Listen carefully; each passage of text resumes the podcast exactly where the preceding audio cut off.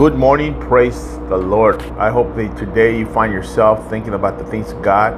Stop being negative. Stop thinking about the the world's uh, tax on you. You can do this. You're going to be okay. You got this. You got this. Push forward. You can do it. God bless you. Have a wonderful day. I pray for you this morning, and I'll continue to pray for you. And not only that, Jesus is praying for you. That's the best prayer. Maybe I forget, but God never forgets. Jesus at the right hand of the Father praying for you. Come out to church on Sunday and have an awesome time in the Lord. Be blessed. And listen, the verse for this morning is Isaiah 53 5. This is what you need.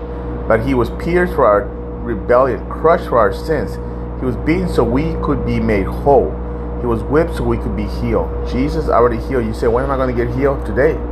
When you believe, when are you going to believe? When will you believe and stop? Stop. Just stop. When will you believe?